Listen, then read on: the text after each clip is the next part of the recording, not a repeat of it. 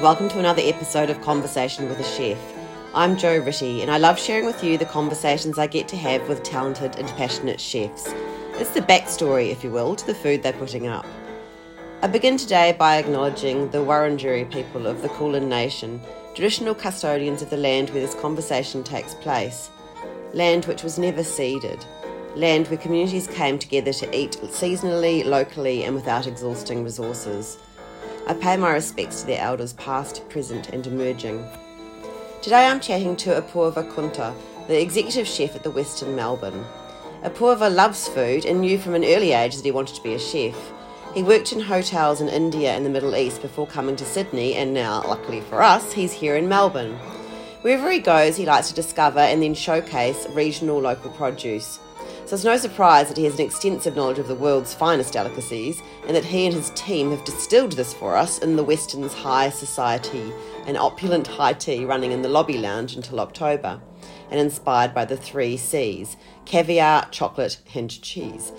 Apoorva talked to me about his favourite cuisine, how essential well-being is for himself and his team, and the importance of getting the basics right as a chef knowing and understanding your ingredients and realizing that it's not at all what you see on television cooking shows.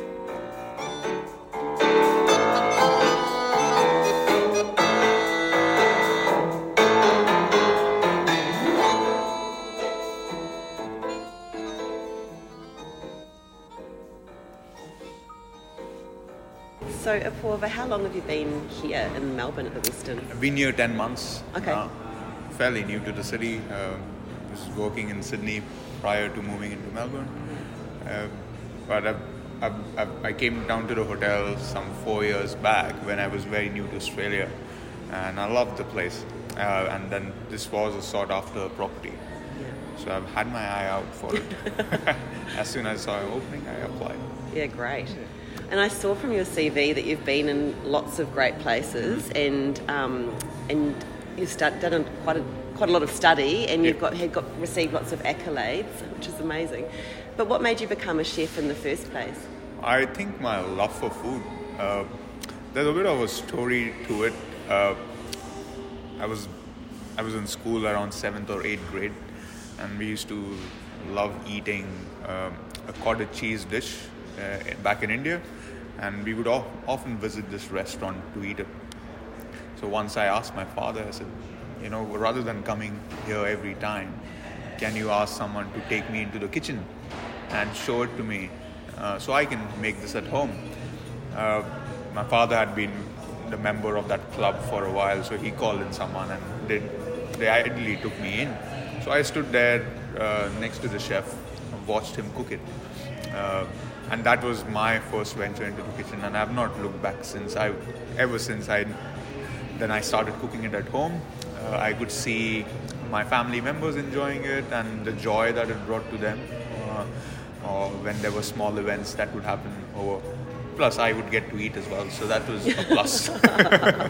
yeah. yeah, so that that's what got me into cooking, and I knew I think in seventh or eighth grade that this is what I wanted to do in life. Uh, I love that. I, I, kept pursuing that regardless of what it is. My parents were a bit hesitant. Uh, yeah like every other parent in India who would want to see their child become a doctor or an engineer or a lawyer, and these were the sought after professions. Uh, but I insisted, I said, this is what I love doing, um, and I will be good at it based on the feedback that I've received from the family so far. So they let me do what I wanted, and I, I thank them for it, I think. and I saw that you um, that you worked in New Delhi. Is that where you trained as well? Yes. Yeah. I uh, was uh, recruited on campus uh, from my hotel school by the Taj group of hotels as a management trainee, uh, which is a two-year training program. Uh, it's very intensive, going through pastry, uh, all the restaurants that they have in terms of the cuisines, and then finally coming out after two years and choosing a cuisine that you've excelled in pretty much then taking over the restaurant or being a part of the management team of the restaurant and uh, leading a team of chefs that have trained you in the last two years. So, wow, so that is what happened in New Delhi. Yeah. How does that work? Because that would be quite hard flipping the role and, um, and, and, and telling them what to do. it was it was extremely difficult at start for the first uh, few months after I graduated out of the program, I think they kept seeing me as a trainee student.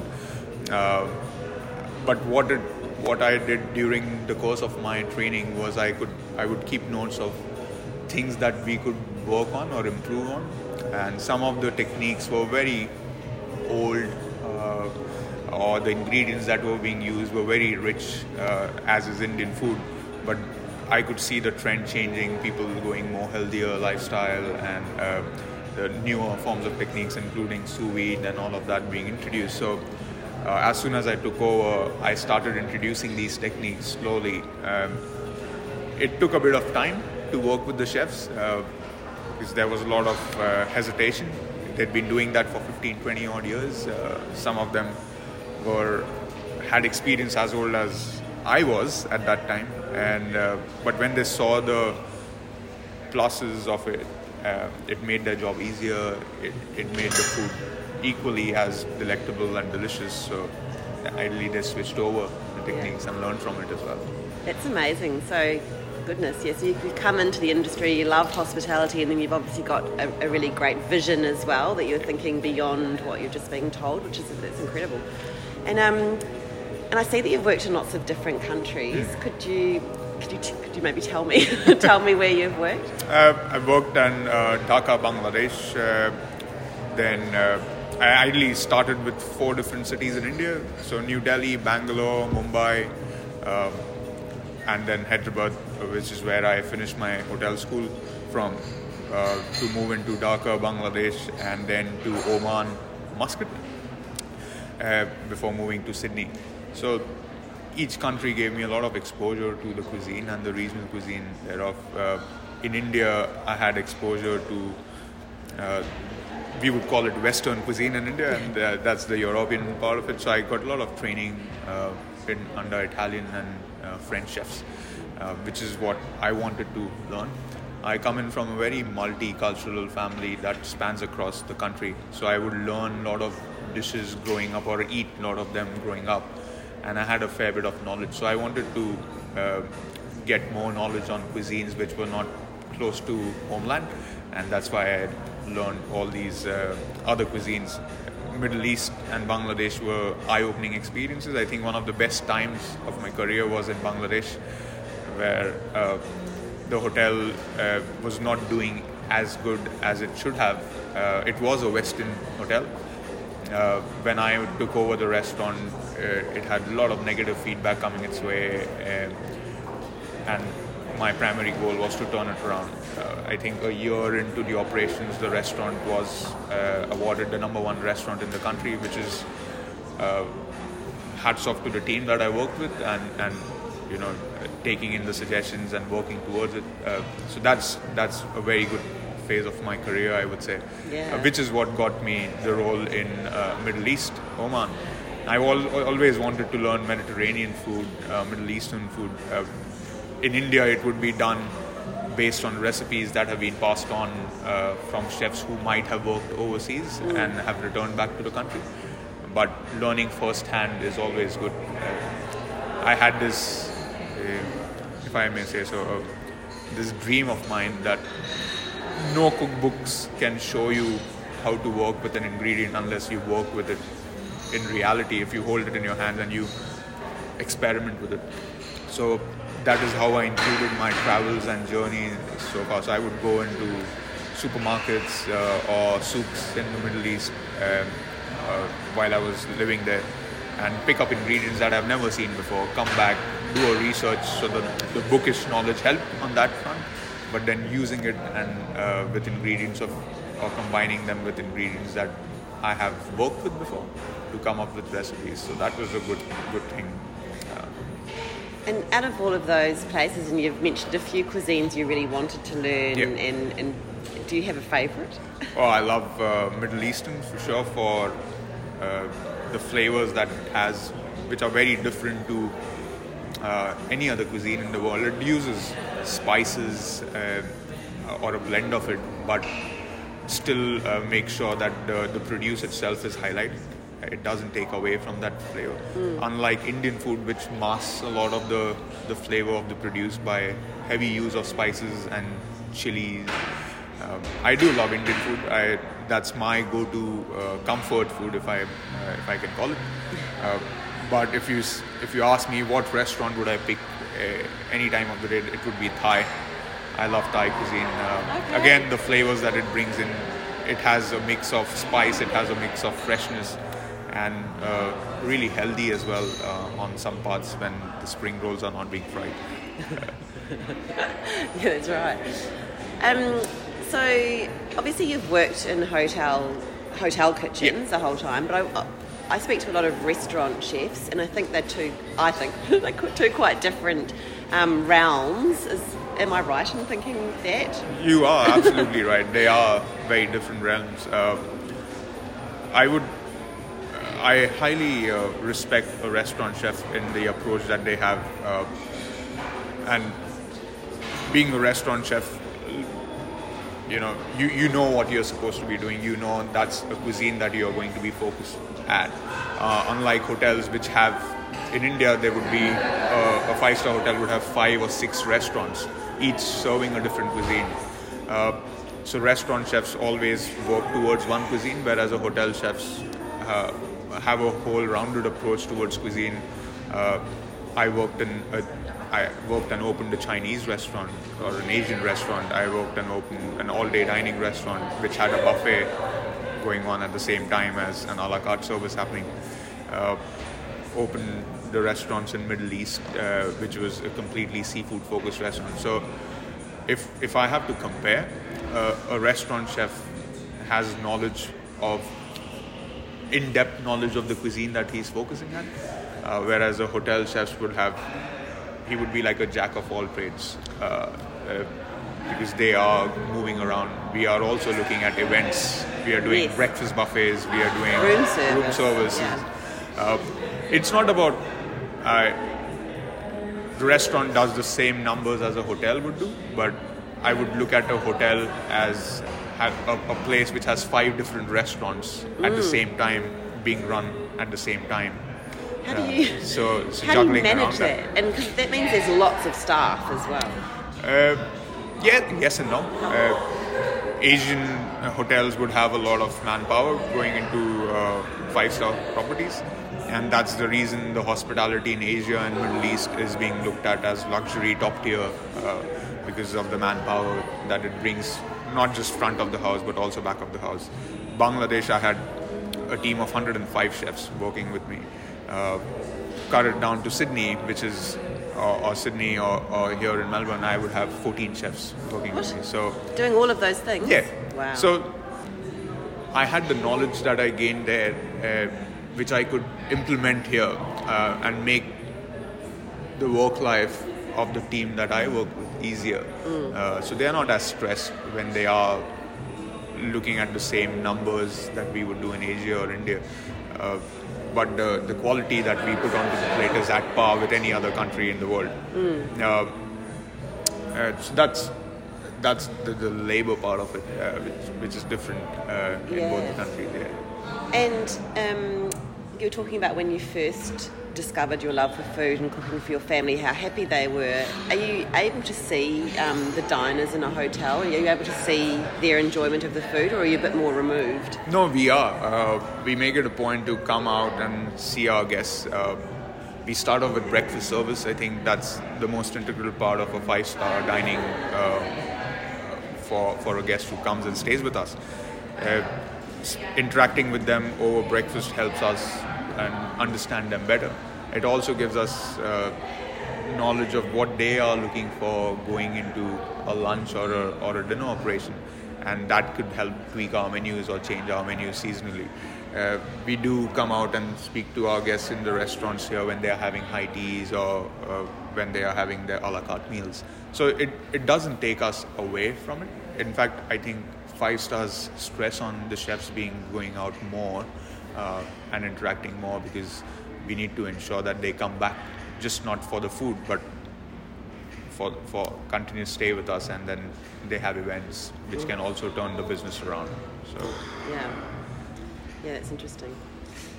And um, I've been thinking a lot lately about um, well-being in hospitality, Yeah. and um, and people talk about sustainability, and of course that means of produce and so on. But I think it also means of people. And you've been in the industry a while. How do you what?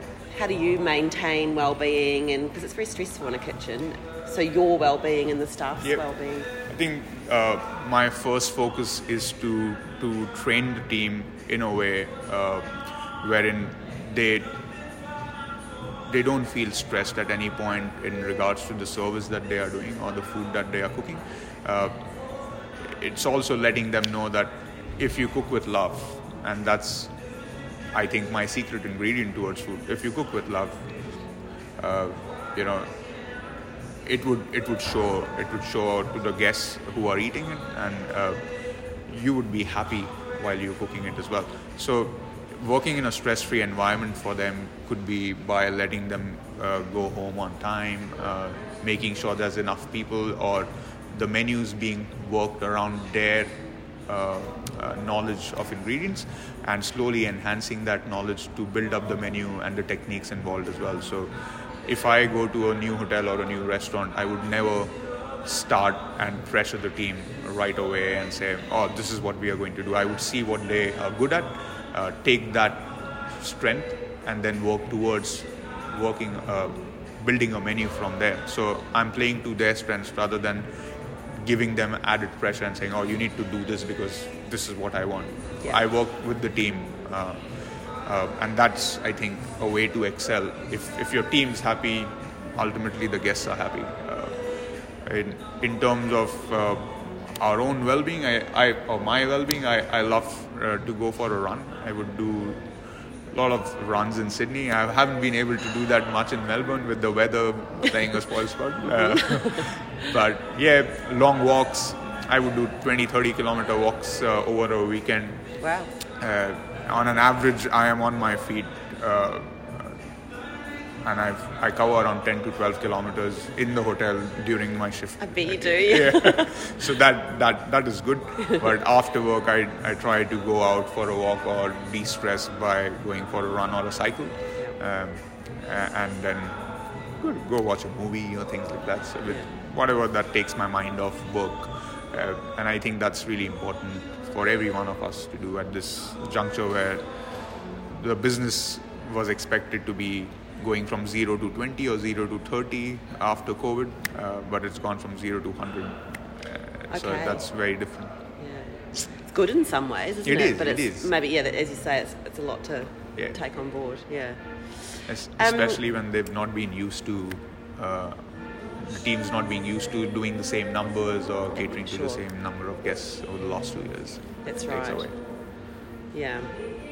Um, I'm coming in on Wednesday with Clements for high tea, and um, and I was looking at the menu, and it looks incredible, and it looks like you've got all these amazing treats on there from all around the world. So caviar and amazing cheese and um, and chocolate, and all those kinds of things. How do you, with with your knowledge of all of these amazing products out, out there, how do you choose what to put on a, a menu like that? How do you how do you distill it all? I, I've always uh, thought of uh, like my palate being a very foodie, uh, a foodie's palate, and I've always thought if if I like it, uh, I can then produce it and sh- share it with a small group of chefs or a you know a small group of people and see what their feedback is, uh, and and then go from there. So using the knowledge uh, that I've gained by traveling around the world or by working in these different countries, the ingredients more or less are similar in, in their flavor profile. Uh, a cashew nut up north in India is used to thicken a gravy, while uh, when you go to Middle East, they're using melon seeds to do it. So, uh, using that as a knowledge or that as a base, then I build it. Funny. Mm. So, uh, in in terms of uh, using these ingredients or using, uh, I, I read a lot of books. A lot of um, research is being done online through books. A lot of cooking shows, even uh, shows like Master Chefs uh, or or MKR uh, in Australia. Uh, I grew up watching MasterChef, uh, I think, or, or watching uh, Chef Kylie Kwong cook Yeah. uh, on TV, and that was one of my inspirations to say, okay, here's here's some produce or some produce that I'm not exposed to, um, and what can I do to to get there and use it or work with it, um, and that's what made me travel. But when I when I traveled and I used those ingredients, it also brought back flavors or memories from my childhood uh, travels or childhood uh, eating ventures, uh, which helped me bring down menus together. If you ask me what's what's your best style of cooking, I I say it would depend on what's in your cupboard or what's in your kitchen pantry. And I, I pride myself in going into a kitchen or a pantry and seeing what they have and cooking something out of that by blending in those flavors rather than going out and saying oh i need here's a big list of things to do uh, or to go out and buy. But working with what you have gives you so much learning and innovation uh, and it, it could be a hit and miss uh, at times but if you if you keep tasting the food if you if you like it i'm i'm sure your guests who are sitting outside will like it Yeah. I just had a great idea for a TV program. It's probably already been done, where you go into people's houses and see what's in their pantry and then just cook stuff. yeah i would love to do that i would love to do that Every week a new house. um, and just um, to finish with Apoorva, could what would your advice be to young people who are thinking of becoming chefs and getting into hospitality?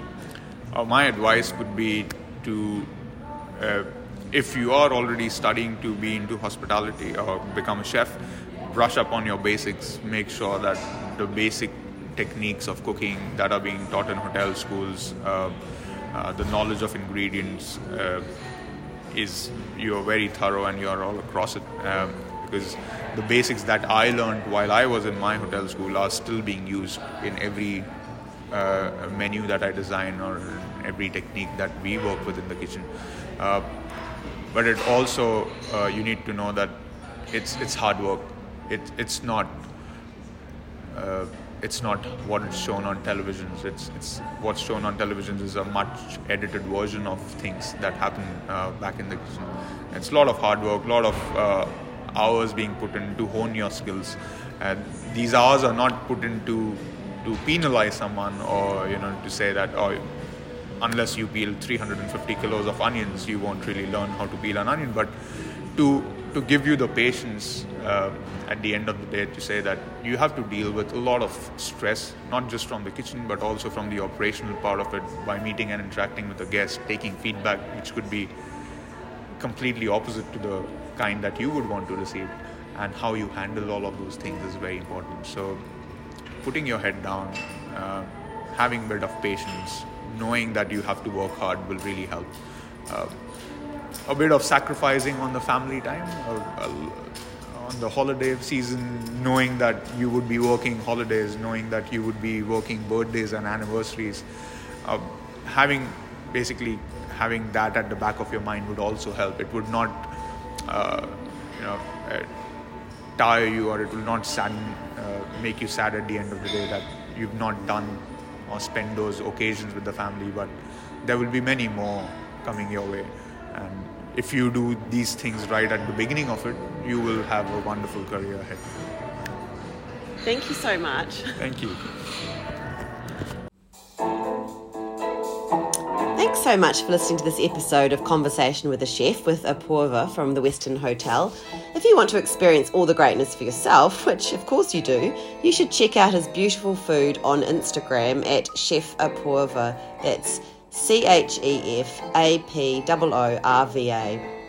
As for me, I'm also on Instagram at Conversation with a Chef, and if you want to read the chat, you can head to www.conversationwithachef.com.